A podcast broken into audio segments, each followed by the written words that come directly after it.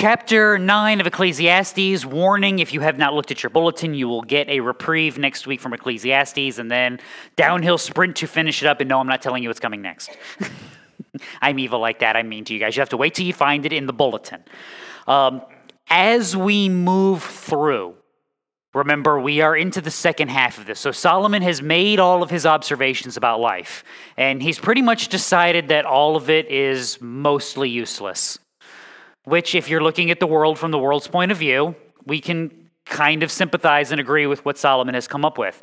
But now he's trying to figure out the hard part. In light of all of that uselessness, What's the point of the stuff that we do, and where, pray tell, do you find meaning? And remember, part of the problem Solomon is having is he's got a foundation of godly wisdom that he's adding worldly wisdom to. And this is the wrestling match going back and forth. And I know you would know nothing about this. Living in the world but trying to think biblically, living in the world and trying to honor God while being pulled and tugged and pushed and shoved in every single direction. I mean, I know that's not any of you. You're all just sitting there, you know, pure as the driven snow. Mm. Which, being in the Midwest, the driven snow isn't all that pure when you think about it, especially if it's near a highway. isn't that the worst part of the snow? Is it looks all beautiful in the field and then you drive down the road? It's like, how'd the snow get black? It probably shouldn't be like that. We need a better metaphor. I just don't have one right now.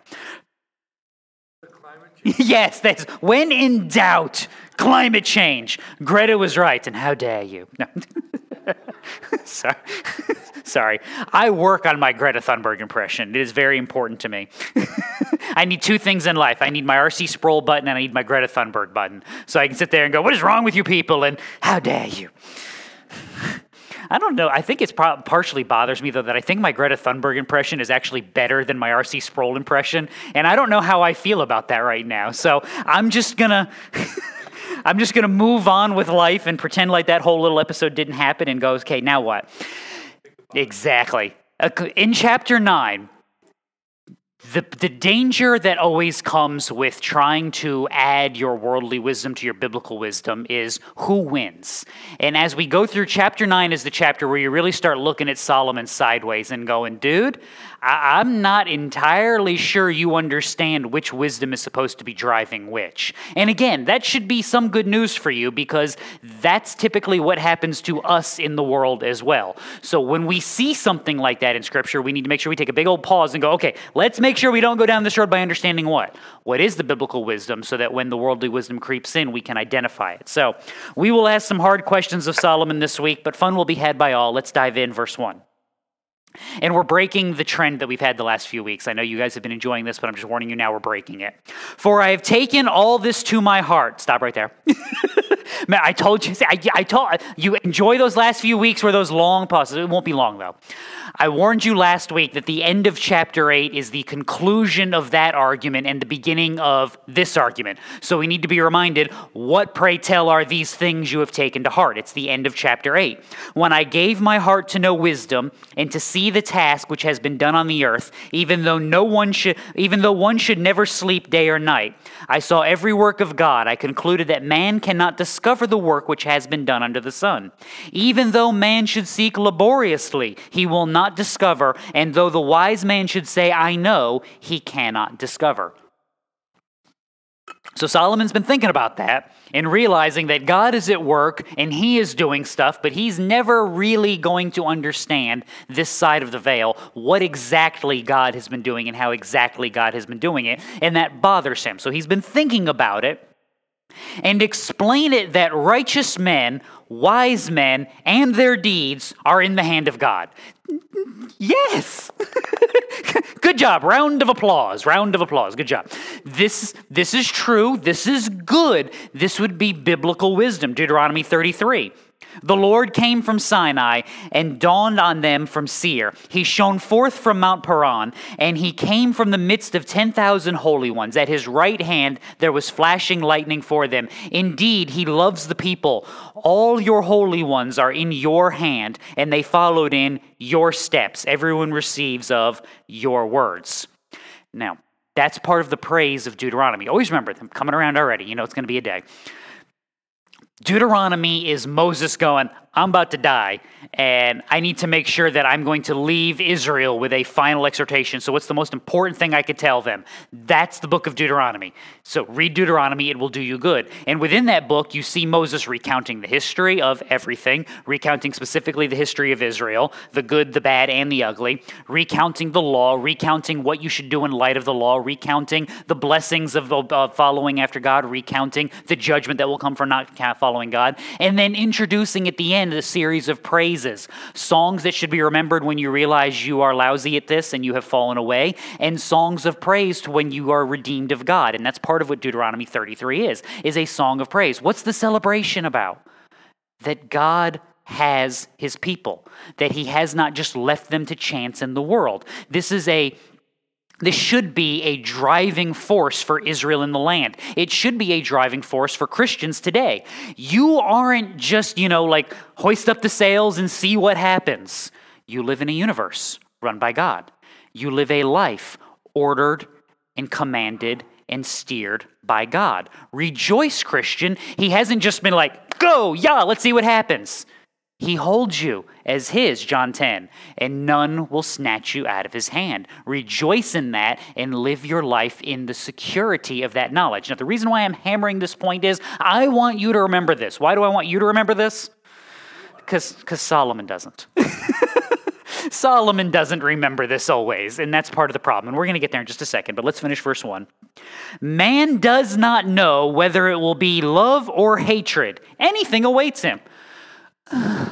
See what I mean when I said Solomon doesn't remember it? We, like, like this is this is that that warning about double-mindedness. We'll probably be reminded of that later. Um, Solomon, you should know this.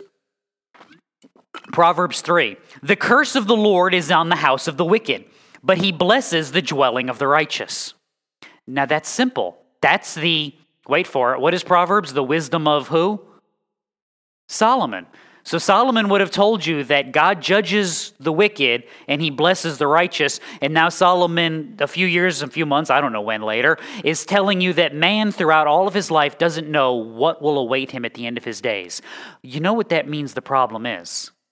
Solomon no longer can define righteousness and cursing. He can no longer define up and down, good and bad. And that's a problem because, again, what's that thing he's supposed to be writing out? What is every king supposed to do when he becomes king?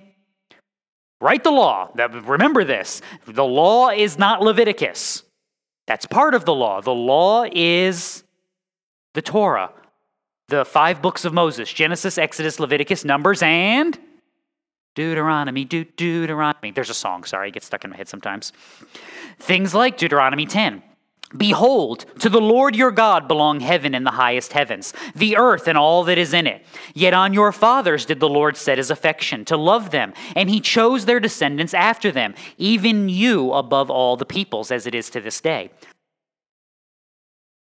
So circumcise your heart, stiffen your neck no longer. For the Lord your God is the God of gods and the Lord of lords, and the great, the mighty, the awesome God who does not show partiality nor take a bribe. He executes justice for the orphan and the widow, and shows his love for the alien by giving him food and clothing. So show your love for the alien, for you were aliens in the land of Egypt. You shall fear the Lord your God. You shall serve him and cling to him. You shall swear by his name. He is your praise. He is your God who has done these great and awesome things for you, which your eyes have seen. Your fathers went down to Egypt, 70 persons in all, and now the Lord your God has made you as numerous as the stars of heaven. You're going, yeah, yeah, yeah, what's the point? Well, stop for a second. What is Moses getting on about? Circumcise your heart, stiffen your neck no longer. In other words, Christian, you know. Israelite, you know. When you are walking against God, it's because you have done what? You know. Stiffen your necks no longer. Why? Because I want to go this way. I want to go this way. God's trying to turn me that way. No, no, no. I don't. I don't. Stop it. Pay attention. Realize where this path goes. Realize where that path goes. And again, Moses says he will beg them later on in the book to choose what? Choose life. There's a way that leads to death, there's a way that leads to life. Choose which one. By the way, always remember this this is the reminder at the end of the life of all of the godly people of the Old Testament. Moses, when he gets to the end, this is the entirety of Deuteronomy. You disobey and you follow after the world. There will be judgments and cursings. Please don't do that. You love the Lord your God, you worship and serve him only, you trust in him, and there is life eternal. Please do that. You guys all know the coffee cup verse at the end of Joshua. That's Joshua's last words. What does it say? If you don't know what you're supposed to do, which gods you want to serve, pick one. But as for me and my house, serve the Lord. What's he basically saying to Israel? You know what you're supposed to do. I know what I'm going to do. Please be like me. David, in all of his writings and all the Psalms, what is he telling Solomon at the end? Solomon, I've laid everything out for you. You know the way you're supposed to go. Please choose the path that leads to life. This is the end of all of their lives because they get to the end and it's like, I know what happens to you in the world. I know what happens when you live too long in and of the world. And that tug is so strong that you have to strengthen yourself. You have to rest on that transformed heart and that renewed mind. That's what it means. Circumcise your heart, stiffen your neck. Know that you are redeemed and think in a new way, not according to the pattern of this world. Now, what's Solomon's big problem? What was the starting point of this book? I want to look at the world from which perspective? This is what gets produced by that. You start to doubt. You start to wonder. You start to have questions. Not because the world is so shiny and awesome, but because you have removed the anchor. You have placed yourself out amongst the sea to see where it will go. And now you're like, um, where exactly was that land again? you know, sin is really good about not putting up lighthouses, not putting up, you know, it's like the GPS. You, you ever had that moment on the GPS where you're on a road that didn't exist when your map was made? See, I've done this where, you know, that's why you got to buy the new Garmin every year. I think they do that on purpose now that I think about it. And it's a really horrifying thing. You look at the GPS and all of a sudden you're like, um, this says the road is over there, and I, am looking at the, there's blacktop and there's lines, but the GPS is going turn around, turn around, um, find a road, find a road. I don't know where you are. Um, I can't get there from here. It, it's it's frightening. That's what sin does to you. It's like putting you on a road that doesn't exist, and then going, now how are you going to get back? Oh, not my problem. or as I was told famous, famously, I'll never forget being in the car. I was a kid with my grandfather. One of those memories that just won't go away. And he got turned around somewhere in the middle of nowhere, eastern North Carolina, and he stopped for directions. And he asked the guy, told him where we wanted to go. And the guy, oh, you can't get here from here. What do you mean you can't get there from here? Doesn't the road go in that direction? And what he meant was there's no direct road from where we were. You had to go to the next town. And, but the way I'm never going to forget, you can't get there from here. I, I really hope we can. like, I really, really hope we can, because otherwise I'm really confused. But that's what Solomon has done.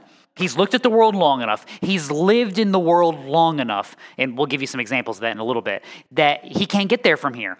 You're, you're no longer sure which one is winning. This, Christian, is why there are the bumper guards of the New Testament.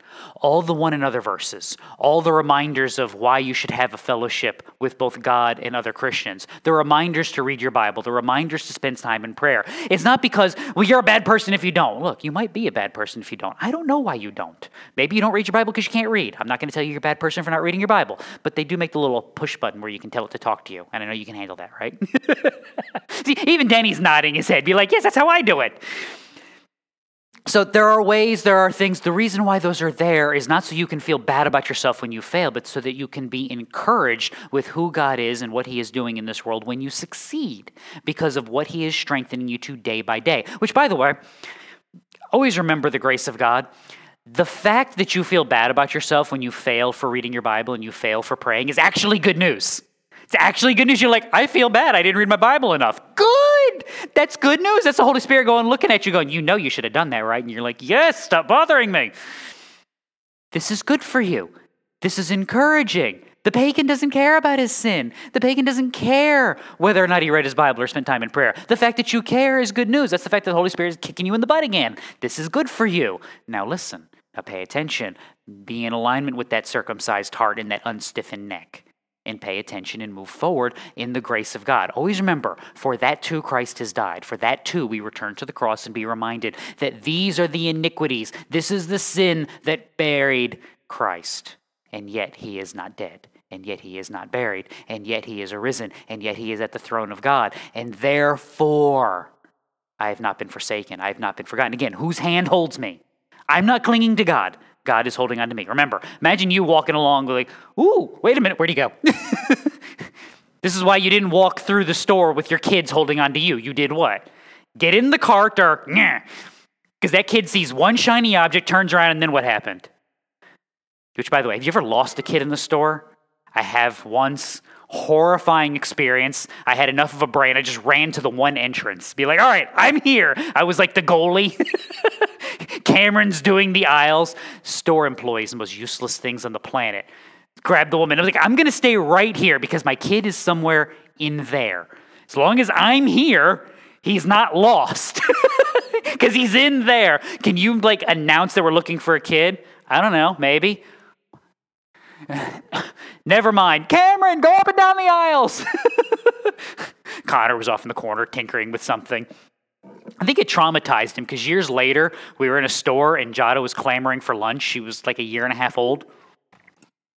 And we said, All right, we're going to go get lunch now. And she started walking off to the exit, like just left us and walked to the exit. And I'm like, Jada, Jada, Jada, come, come back. Jada. She, she, she's like, I'm hungry. It's time to eat now. She got 20, 30 feet, and all of a sudden, Connor, because he's only a year and a half older, so he's like three, takes off for all he's worth to go get her. I can still to this day, he doesn't go get her and turn her around. When he gets there, perfect form tackle. Like, he broke down low, arms back, launched himself, like shoulder in the small of her back, and wrapped her up and like drove her to the ground. she's like, that's beautiful. I wish I had that on film. and she's just throwing elbows and knees because she wants lunch. I'm like, okay, we better go catch up to this before something bad happens. yeah, don't lose your kids. This is why it is not dependent upon you holding on to God, but why it is God that holds on to you. Remember that and evaluate your life accordingly. Let's continue. Verse 2. I promise we move faster as we go. It is the same for all. There is one fate for the righteous and for the wicked, for the good, for the clean, for the unclean, for the man who offers a sacrifice, for the one who does not sacrifice. As the good man is, so the sinner is. As the swearer is, so is the one who is afraid to swear. And if you're looking at things from a worldly perspective, yes, everybody at the end of life does what? Dies. Everybody does. This is why, again, the reminders, things like Matthew 19. Someone came to Jesus and said, Teacher, what good thing shall I do that I may obtain eternal life? Now, you know what the problem with that question is, right? What good thing must I do to obtain eternal life? Dude, dude, you're already in the wrong track. Jesus said to him, Why are you asking me about what is good? There is only one who is good, but if you wish to enter into life, keep the commandments. Let me know how that works out for you. Then he said to him, Which ones? Jesus' answer, like, just be good, keep the commandments. Okay, yeah, but but like specifically, like there's a lot of commandments. Like, are there some that we can just like toss out? Like we don't need those? Because you know, God is in the habit of being like, you know, don't do that most of the time. just imagine looking at the law and being like, there's got to be some wiggle room somewhere in here. So Jesus said, You shall not commit murder, you shall not commit adultery, you shall not steal, you shall not bear false witness. Honor your father and mother, you shall love your neighbor as yourself. That's kind of all of them. The young man said to him, All these things I have kept, but what am I lacking? Like, I'm so awesome. Jesus said to him, If you wish to be complete, go sell your possessions, give them to the poor, and you will have treasure in heaven, and come follow me. But when the young man heard this statement, he went away grieving, for he was one who owned much property. He's like, Well, you want me to do what? See, because at the end of the day, that was love the Lord your God, the ones that Jesus hadn't mentioned yet. That was surrender everything unto him. Which, by the way, that's one of the reasons why Jesus continues and says it's so hard for the rich to enter the kingdom of heaven. It's not because having money is evil, it's because typically, I mean, eh, how many people in life are really actually rich because they didn't work hard? They didn't suffer, they didn't sacrifice, they didn't ignore some parts of their life to accomplish others. I mean, like rich, rich. I don't mean like you're just not living comfortably. I mean, like you have money to burn. You're doing the Pablo Escobar lighting your fireplace with $100 bills things. Like, you got that way because you worked and you lived according to the pattern of the world. You studied. You did all of these things. You sacrificed in ways that other people didn't sacrifice. Well, when you do that, you typically also give up who else? Everything, including God. That's why it's hard. You have lived according to this world for so long, for so much, that you don't know how to live for something else. This was the example. This is the thing that Solomon is forgetting. Yes, everybody dies. That's why you're not supposed to be looking down in this manner. But we'll continue. This is an evil in all that is done under the sun, that there is one fate for all men. Furthermore, the hearts of the sons of men are full of evil, and insanity is in their hearts throughout their lives. Afterwards, they go to the dead. Yeah, this is true. Therefore, what Solomon? By the way, this is what your New Testament tries to build on. Things like 2 Peter 3. Since all these things are to be destroyed in this way, this is Peter talking about the judgment that's coming in fire. What sort of people ought you to be in holy conduct and godliness, looking for and hastening the coming of the day of God, because of which the heavens will be destroyed by burning and the elements will melt with intense heat. But according to his promise, we are looking for new heavens and a new earth in which righteousness dwells. See, this answer says Everybody's going to die. Everything's going to be gone. Therefore, what's the point? Peter looks at it and says, Everything's going to be burned. Everything's going to be destroyed. Therefore, don't live for this place. First John gives you the same reminder. James gives you the same reminder. Mentioned here in Second Peter, you get the same reminder. Jesus in the Gospel of Matthew gives you the same reminder. Yes, everybody dies. Yes, judgment will come upon all sin. Therefore, look beyond. What's the danger at looking at the world according to the course of the world's wisdom? You start looking down. You start examining yourself. You start living according to the pattern of this place. And by the way, Solomon's done that for a while it's now starting to catch up with how he thinks. Verse 4 For whoever is joined with all the living, there is hope. Surely a live dog is better than a dead lion. For the living know they will die, but the dead do not know anything, nor have they any longer a reward, for their memory is forgotten. Indeed, their love, their hate, their zeal have already perished, and they will no longer have a share in all that is done under the sun. Mm. Just when you think Solomon might begin to look up and be happy, we get something like that. Don't you just feel better about your life now? when Jesus was confronted with this same understanding, what was his answer? I am the God of Abraham and the God of Isaac and the God of Jacob. He is not the God of the dead, but of the living. Hope, looking beyond this world, an understanding that Scripture was not just a how to manual in this world, but it was a message to the people of God on what God is doing and who He is and how He is doing that. The reason why I spend so much time worrying about how you live in this world is because that's your biggest problem most of the time. My assumption for you in this room is that you understand who Christ is, that you have trusted in Him. Therefore, now what? I'm choking myself, sorry. That's why I spend so much time telling you to check your heart, to evaluate the things of your life, to renew your mind, to be strengthened in Scripture, because these are the struggles that you have on a daily basis. Now, you know why I know they're the struggles you have on a daily basis? Because I'm human too. and these are the struggles that I have on a daily basis. Unless you people are all just that much better than me, which, full disclosure, that's a distinct possibility. not not going to argue that point with you. But isn't this the difficulty? Like, is your problem in life just, you know what, doggone it? I'm so good so often, and I'm so righteous, and I got this world so figured out that I, I need to be told how awesome I am more. Like, is that really your problem most days? I'd be like, no, no, no. See, see, there's this kid in my house, and I'm trying not to strangle him this week. Lord, give me strength and change my heart and renew my mind so I don't strangle this gift that you have given me. so that I'm not angry at this wonderful spouse that you have presented with me, so I don't hate this creation and these sinners that you have died for. Please strengthen me, whatever your life situation is. This is the struggle that we deal with day in and day out. Because if you interact with a sinner, and unless you are a hermit living in the desert, guess what you do? You interact with a sinner. Your biggest problem, more often than not, is how do I actually honor God in the midst of darkness? How do I ensure that the light shines? How do I ensure that I'm resting in the right place and I am not drifting along with the patterns? It's again why I actually like looking at Solomon in, in, Ecclesiastes, because he does get it so wrong, because he spends so much time looking at the world according to the world. There's wisdom in that and benefit for us because we can see what has gone wrong and gone, ooh, I don't want to do that, so let's do something else. Like continue to verse 7. Go then Eat your bread in happiness. Drink your wine with a cheerful heart, for God has already approved your works. Now, I, on what basis does Solomon say that God has approved your works? Because that, that would be an important question to answer, wouldn't it? I mean, if you're just pagan running around doing what you feel like because it makes you happy, has God, has God really honestly approved your works? Maybe, maybe not. Maybe I don't. I don't know.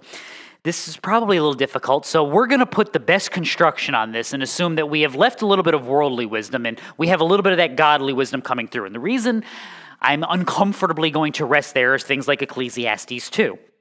There is nothing better for a man than to eat and drink and tell himself that his labor is good. This also I have seen that it is from the hand of God. For who can eat and who can have enjoyment without him? So Solomon's assumption in this is that you are resting in God, even if he is not. Which is always a fun little assumption. That, that'd be like me up here going, hey, you guys need to repent and trust in Jesus. I'm not going to do that, but you need to. like, that would be a little bizarre, wouldn't it? But that's kind of what Solomon is doing. Now, remember then, we made some reminders about the, about the New Testament. If the same idea from 9 is coming back from chapter 2, then I think the advice from then will be applicable now, so we'll give it to you, James 1. Every good thing given and every perfect gift is from above, coming down from the Father of lights, with whom there is no variation or shifting shadow. In the exercise of his will, he brought us forth by the word of truth, so that we would be a kind of first fruits among his creatures. Now, again, this is where I connect a little bit to last week. When we got to the end of chapter 8, I told you that it was an ending of that chapter and a beginning of this chapter, but it was also a place where you should rest because you have to be willing to look at the world and say, I don't know. I would really love to know how that tornado in a trailer park was for the glory of God. I would love to know the answer to that, but I'm looking at it and I'm going, I ain't got nothing. I would love to know why this illness or why that catastrophe or why this, I would love to know how this is to the glory of God, but I can't see 5, 10, 20, 100 years down the road. So I don't know, but God does. And I have to rest there and be comfortable resting there. That's part of the wisdom that is involved here. And that's one of the, one of the things that James is building on is you have to remember that every gift is from above. That again, God didn't just set the place spinning and be like, all right, let's see what happens. Get out there and go get him, team. I mean, I went through this coaching. It's the most aggravating part of coaching a sport is you can't do anything. yeah, it's frustrating, isn't it? Because you're sitting there going, I've taught them and I know they know what to do and I know they know how to do it, but I can't do anything for them. I can just stand here and hope and coach and root and correct. And at the end of the day, they got to run the bases or they got to hit the, they got, they got to do it and it's anxiety inducing. And when they fail, it is soul crushing. And when they succeed, it's the, the greatest feel. I've never been happier about anything I did than about watching the kids that I coach succeed. That's not what God does. God's not sitting on the sidelines going, Oh, I've given them everything. I hope they get to figure this out. He's, this is my world. This is my world, and I rule and I reign and I run things. Get in line. that would be much better. No, that would not be any fun to coach like that, but it, it would make me feel better about it. Christian, though, we have to remember this. Therefore, I have to rest in the fact that I don't know. And I have to rejoice in the fact that He does. And that while I can't see what's down the line, He has already seen what's down the line. He knows how this ends. He knows who wins. I know He wins. I just don't see how that works. Therefore, how do I glorify Him right now? How do I rest in my lack of knowledge? How do I trust in the work that He has accomplished in me? How do I proclaim the goodness that He has done all this time? And how do I rest in who He is? This is what Solomon is losing. Why? Because what does the world want from you? Now, quickly, everything. Give me an answer. Give me this. Give me that. Ah! I mean, think about it from this perspective. We're, if you've seen social media in the last couple of months, they're all going crazy for the for the new AI chat thing because it can produce news stories and write term papers and all of that. Here's the beauty of it, though. You you know when you get right down to it that the computer doesn't come up with anything new.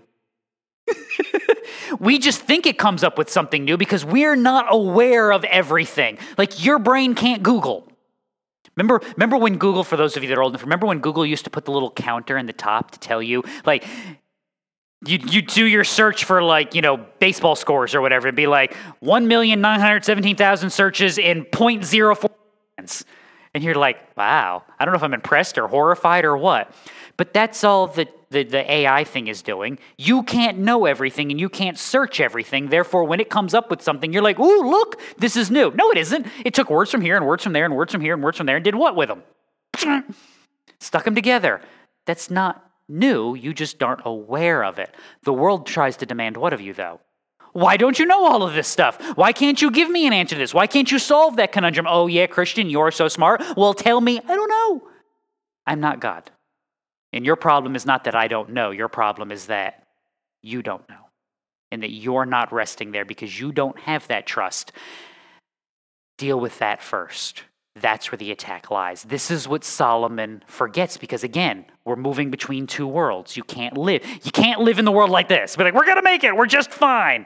Eventually, something bad is going to happen. So, what's going to happen next? Solomon continues on. Let your clothes be white all the time, and let not oil be lacking on your head. How? See, I want to reach into my Bible and look at Solomon and go, How? How, pray tell, shall I be, shall I be clean and anointed? I would love to know. Because you're thinking of your New Testament verses. I know you are. But Solomon should also know the answer. Things like Psalm 23, written by his dad, by the way.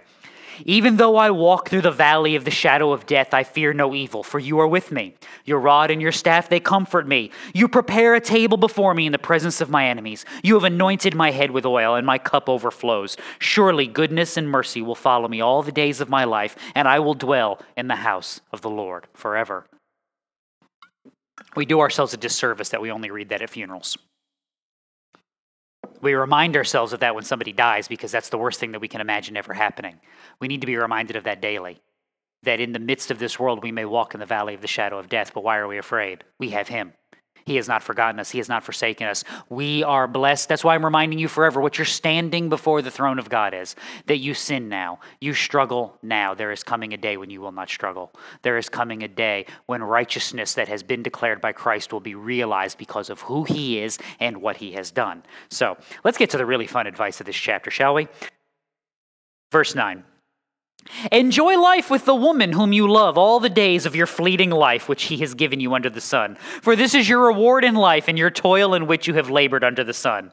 Says the guy with 700 wives. Says the guy with 700 wives. I mean, this is that I love the little dig. Did you catch it? Enjoy life with the woman whom you love all the days of your fleeting life. you little bug that will be dead soon. Enjoy your woman. It's all you get.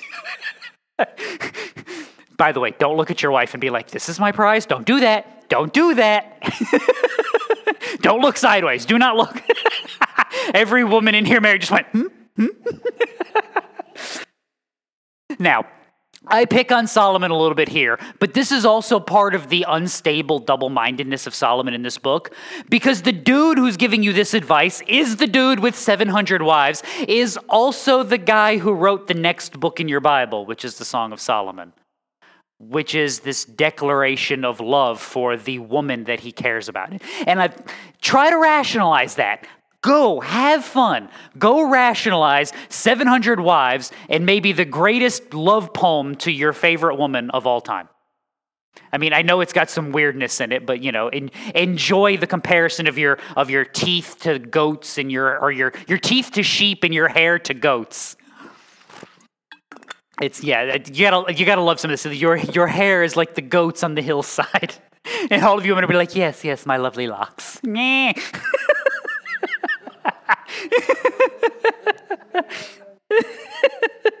it's the joys of life. Now, speaking of joys in life, this is a good reminder, by the way. Despite Solomon's, you know, wishy-washiness and standing in both places, Christian, you should have joy. You should be able to rejoice in the things that God has given to you, regardless of what they are. And by the way, I've said this before, not in a while, but I'm going to say it again. I don't care if you're happy. I don't care if you're happy. At the end of the day, your Bible doesn't really care if you're happy. Joy is not happiness.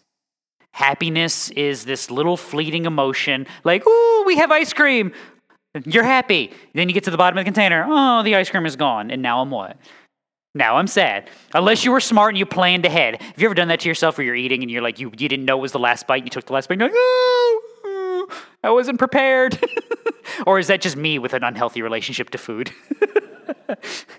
But you, you people have seriously never done that with like French fries or mozzarella sticks, or you just you're like, ah!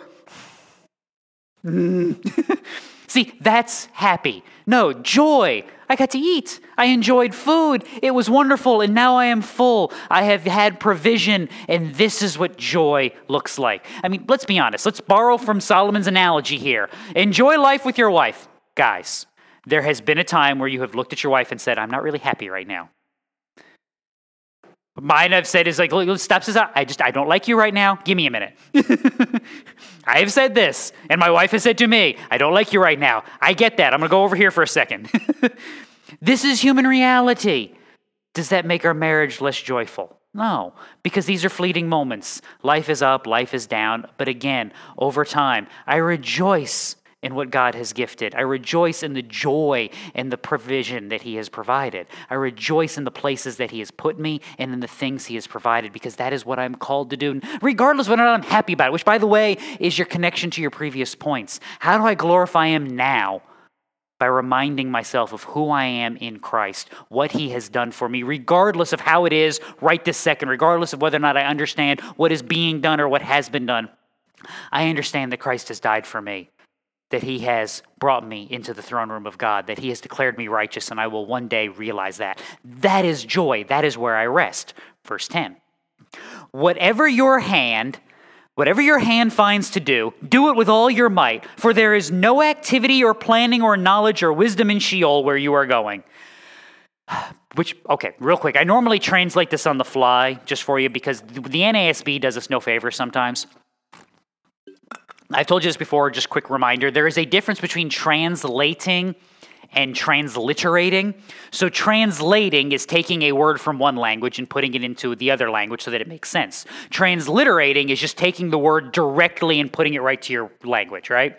So, like, we've done this with names in the Midwest. We have a bunch of French names. We just transliterated them and gave them English pronunciations, and we're not even consistent about that. We also do this all the time in, in language. I always use this as a simple example because it's an easy one to remember. Like the Greek word apostolos. What is that in English? It's an apostle. That's not a translation. When you see apostle in your New Testament, that's not a translation, that's a transliteration. We just took the Greek word and we put some English on it, and now it's a word. It's a messenger, one that has been sent out, an envoy, from whoever has sent them. That's what the word actually means. That's what the word apostle means.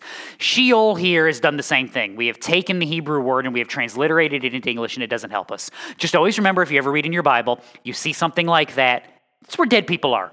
It's the grave. Everybody dies and goes to Sheol, okay?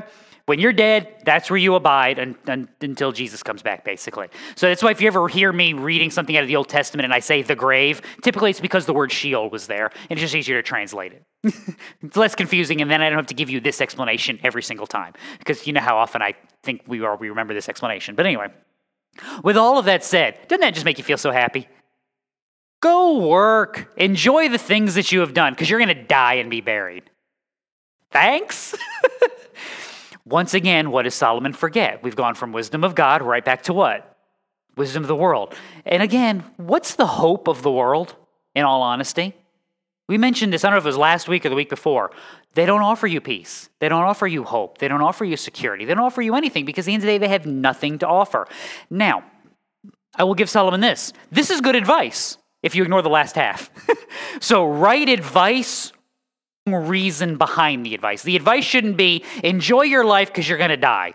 The advice should be something like Colossians 3.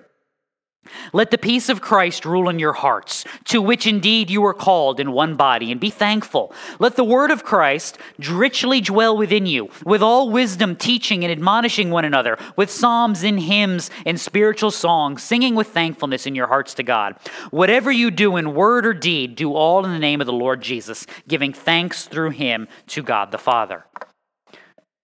Shorter version enjoy your life Enjoy the work that you have as an offering unto God because he has redeemed you. That's what the advice should be. Solomon keeps waffling back and forth and he can't help himself. Verse 11. I again saw under the sun that the race is not to the swift, and the battle is not to the warriors, and neither is bread to the wise, nor wealth to the discerning, nor favor to men of ability, for time and chance overtake them all. Yes, yes, they do. But Things like Proverbs 16 the lot is cast into the lap, but its every decision is from the Lord.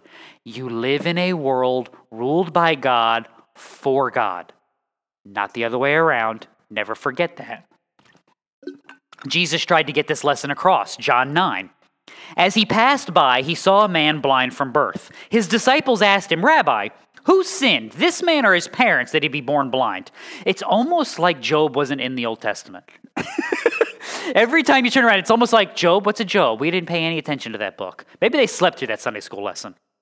Jesus answered, It was neither that this man sinned nor his parents, but it was so that the works of God might be displayed in him. Remember, you don't have vision 40 years from now. You don't have vision 40 minutes from now. For crying out loud, we barely have vision 40 seconds from now, if you can even process what might happen. And even then, we don't know what's going to happen. Nobody has ever gotten into a car accident and be like, you know, I saw that one coming from three blocks away, and I just drove right into it anyway because I figured it was just my thing to do.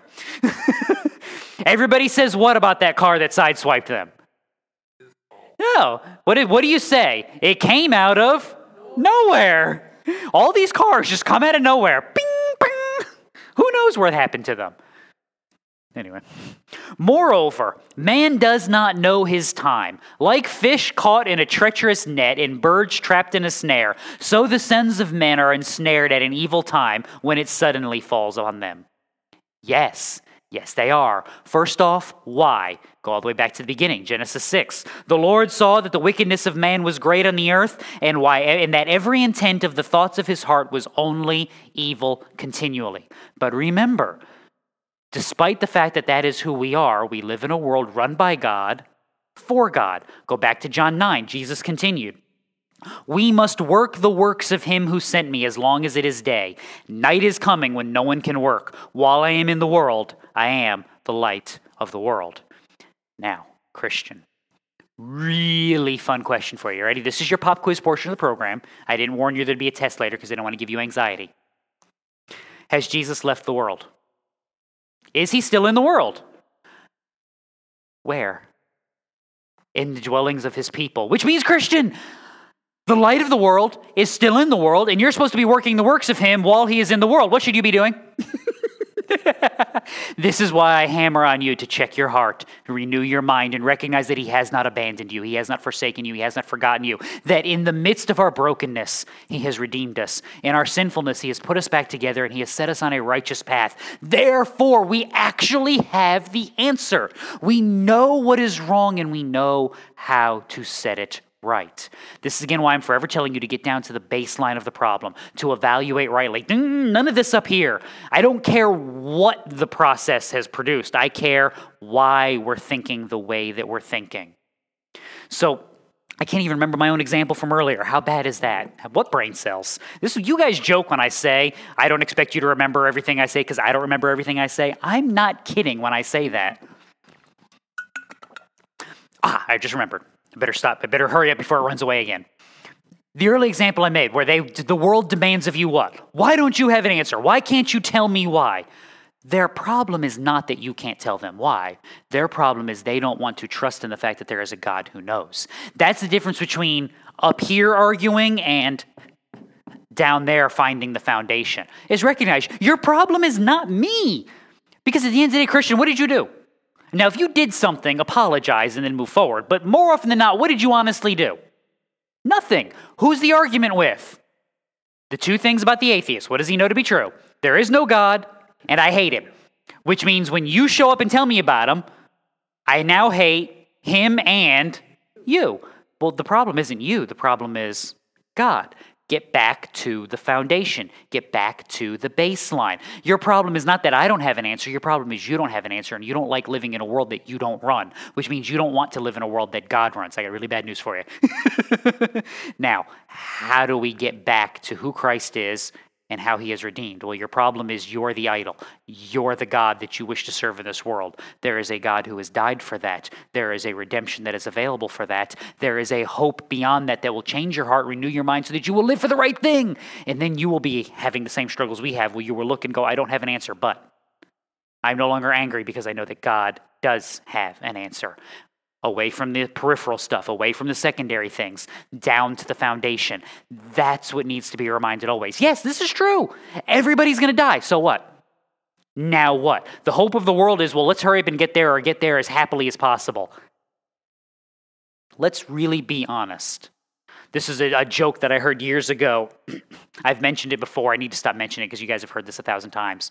But first question we always ask when somebody dies is what? How old were they? 147. Does that make it better? the answer is no. No, it doesn't. Well, you know, they died surrounded by their children and their grandchildren and their great grandchildren. And you go, okay, does that make does that mean all of those people aren't sad? Are they now happy about it? Be like, yay, great grandma's gone, go team. and that's really, really broken. But this is the this is the broken part of life is we sit there and we try to find a comfort where? Here. There isn't one. There flat out isn't one. My advice at every funeral I've ever preached at is look, rejoice in the memories, it's a gift of God. Rejoice in the things that you can that you can be happy about because it's a gift of God. But at the end of the day, you better start looking for peace in Jesus because there isn't any anyplace else. And if you can't find that, you're going to be in a world of trouble because all those memories you're trying to find hope in, they're going to produce despair. I mean, for those of you that have lost somebody, did it get better? I mean, be honest. Did it get better? No, you just learned how to do what? You just learned how to deal with it a little easier. And I know some of you have lost children, some of you have lost spouses, some of you have lost family members. This is the reality of life. It's not good and it's not easy, and it's a reminder of the brokenness and that we don't have answers, but I have to rest where? In the God that does. And I trust in the hand that is guiding, and I trust in the hand that is producing eternity, and I can hope in all that He is and all that He has promised. Verse 13. Also, this I came to see as wisdom under the sun, and it impressed me. Ooh, that's an accomplishment. There was a small city with few men in it, and a great king came to it, surrounded it, constructed large siege works against it. But there was found in it a poor wise man, and he delivered the city by his wisdom. Yet no one remembered that poor man. Well, duh, because what do we honestly remember? Unless you are that poor man, do you remember the great works? No go have some fun. There's this um, there's this great YouTube channel. There's actually a couple of these where they go around to state fairs and ask teenagers trivia questions on like history and stuff. Either either numbskulls are the only people on the planet who go to state fairs, or we are in real trouble. Because it'd be like, who was the first president of the United States? Washington, Lincoln, or Clinton? And they're like, um. like, in what year was the United States? What year was the Declaration of Independence signed? And they're like, uh, 1962. We're doomed. We're doomed. We're, there's no hope for anybody. Now, I use that as an example because I'm a history person. And I know the numbers and I know the dates typically, but I recognize that nobody else does. Because at the end of the day, what do we care about? We care about the stuff that impacts us and we ignore the stuff that doesn't. We've just done a really good job of teaching ourselves that nothing that happened before us has any bearing on us. Because what did Solomon tell you? I have seen the wicked buried, those who used to go in and out from the holy place, and they were soon forgotten in the city where they did thus.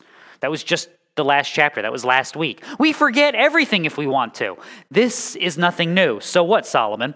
Verse 16. So I said, Wisdom is better than strength, but the wisdom of the poor man is despised, and his words are not heeded. The words of the wise heard in quietness are better than the shouting of a ruler among fools. Wisdom is better than weapons of war, but one sinner destroys much good. Yep. To which I say, Yes, yes, and yes. Yes to all of that. Now what? So you want us to have wisdom, Solomon, because wisdom can accomplish things, even though you told us five chapters ago that wisdom was vanity and striving after the wind.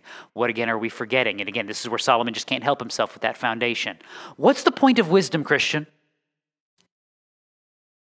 Yes. 1 Corinthians 1 the word, of cro- the word of the cross is foolishness to those who are perishing, but to us who are being saved, it is the power of God. Your wisdom is supposed to drive you not to worldly goods, not to safety and security here, but to God, to an understanding of who He is, what He has done, and why you should actually care and why that matters. That's what wisdom is supposed to accomplish. And if it doesn't accomplish that, you know what you don't have?